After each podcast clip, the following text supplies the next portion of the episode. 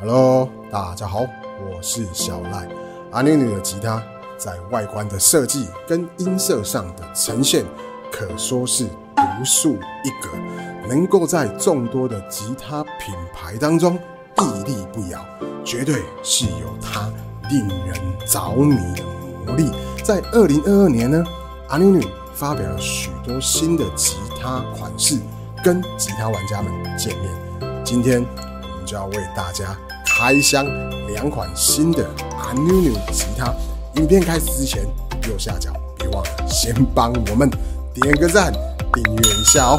影片开始，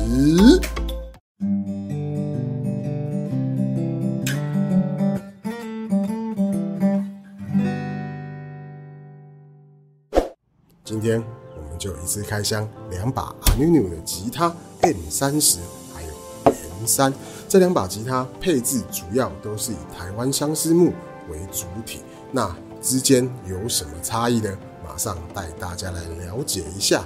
M 三十的面板采用的是台湾相思木单板，而 M 三呢则是合板。可以看到 M 三十的面板木纹呢相当的华丽，而 M 三就稍显得平淡些。OK，指板还有琴桥的部分都是。灰木上下旋枕都是塑钢，旋钉的部分 M 三十采用的是白色塑钢，而 M 三采用的是黑色的塑钢。音孔的装饰可以看到 M 三十呢多了一圈的腐朽枫木来做装饰，而 M 三则没有其他的装饰。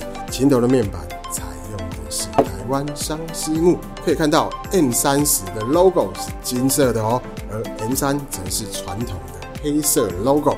再来旋钮的部分，两款一样采用台湾德荣公司所生产制造的旋钮。M 三十呢是金色旋钮，而且它的转钮部分是仿象牙水滴状的造型材质设计。M 三则是银色旋钮。琴颈的部分呢，两款都是桃花心木，侧板跟背板两款。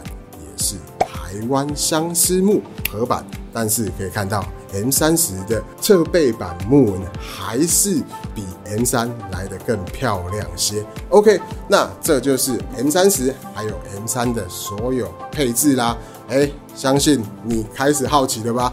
到底合板的相思木跟单板的相思木这两把吉他声音表现会呈现出什么样的差异呢？马上进入试。Here we go.